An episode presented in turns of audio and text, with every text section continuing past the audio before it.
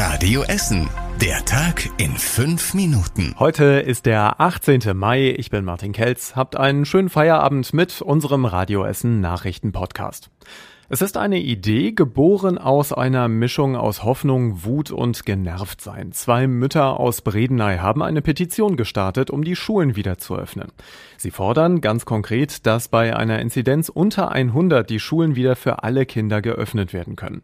Außerdem wollen sie einen verlässlichen Plan für den Schulbetrieb nach den Sommerferien. Tobias Stein hat die Details für Radio Essen. Es ist Mitte Mai und viele Kinder hatten erst zehn richtige Schultage. Wir Eltern sind nicht nur wütend, schreiben sie, wir sind entsetzt und fassungslos. In den Kommentaren der Petition gibt es schon viel Zustimmung von Eltern aus der ganzen Stadt und darüber hinaus. Erst letzte Woche hatte es an den Grundschulen bei uns in Essen neue Unsicherheit durch die Lolli-Tests gegeben. Viele Schulen hatten zu Beginn gar keine solchen Tests. Außerdem kamen viele Testergebnisse deutlich zu spät, um überhaupt darauf reagieren zu können. Bei unseren Nachbarn im Kreis Mettmann ist ein Hochhausblock bis auf weiteres offiziell isoliert worden. Insgesamt 190 Menschen dürfen ihre Wohnungen in Felbert-Birth nicht mehr verlassen. In einem Fall war in dem Haus die indische Corona-Variante bestätigt worden. Seit dem Wochenende waren immer mehr positive Corona-Fälle aus diesem Haus gemeldet worden.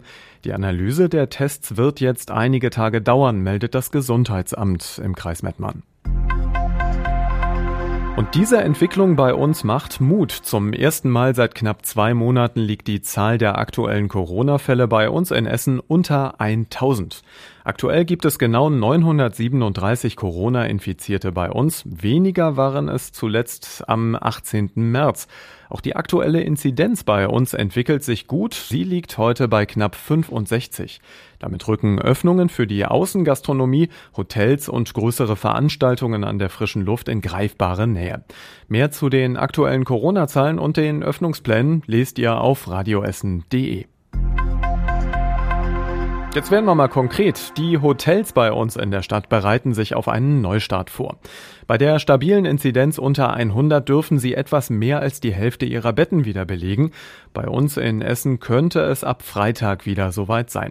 Beim Hotel Friends auf Zollverein arbeitet deswegen auch schon wieder das komplette Personal. Es gab auch schon wieder erste Buchungsanfragen, heißt es.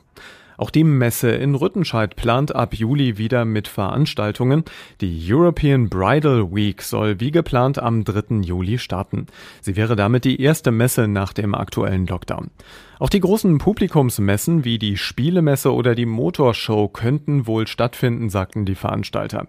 Voraussetzung ist, dass sich die Corona-Zahlen weiter positiv entwickeln.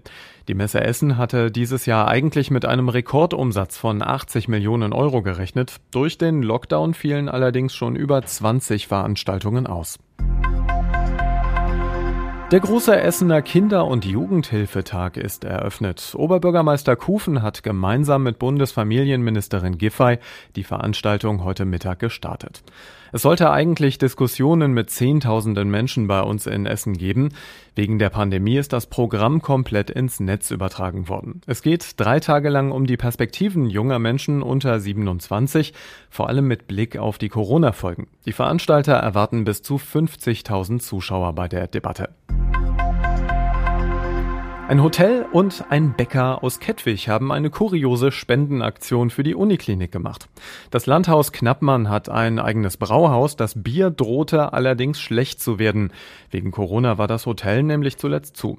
Das Bier hat der Hotelbesitzer deswegen kurzerhand an die Bäckerei Köchling übergeben, die daraus ein besonderes Altbierbrot gebacken hat.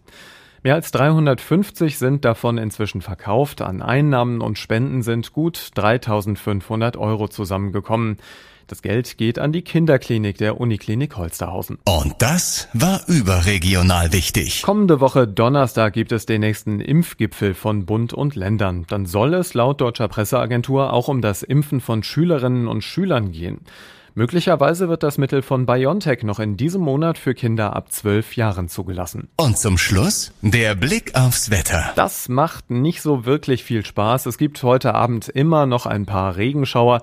Zwischendurch auch noch trockene Abschnitte und um die 10 Grad werden gemessen und so geht es dann auch durch die Nacht. Auch morgen bleibt es wechselhaft für uns in Burg Altendorf und in Bredeney mit Sonne, Wolken und mit Regenschauern bis 15 Grad. Und das war's für heute vom Radio Essen Podcast. Neues aus unserer Stadt hört ihr dann morgen früh wieder ab halb sieben bei Radio Essen und ich wünsche einen schönen Abend. Bis später. Das war der Tag in fünf Minuten. Diesen und alle weiteren Radio Essen Podcasts findet ihr auf radioessen.de und überall da, wo es Podcasts gibt.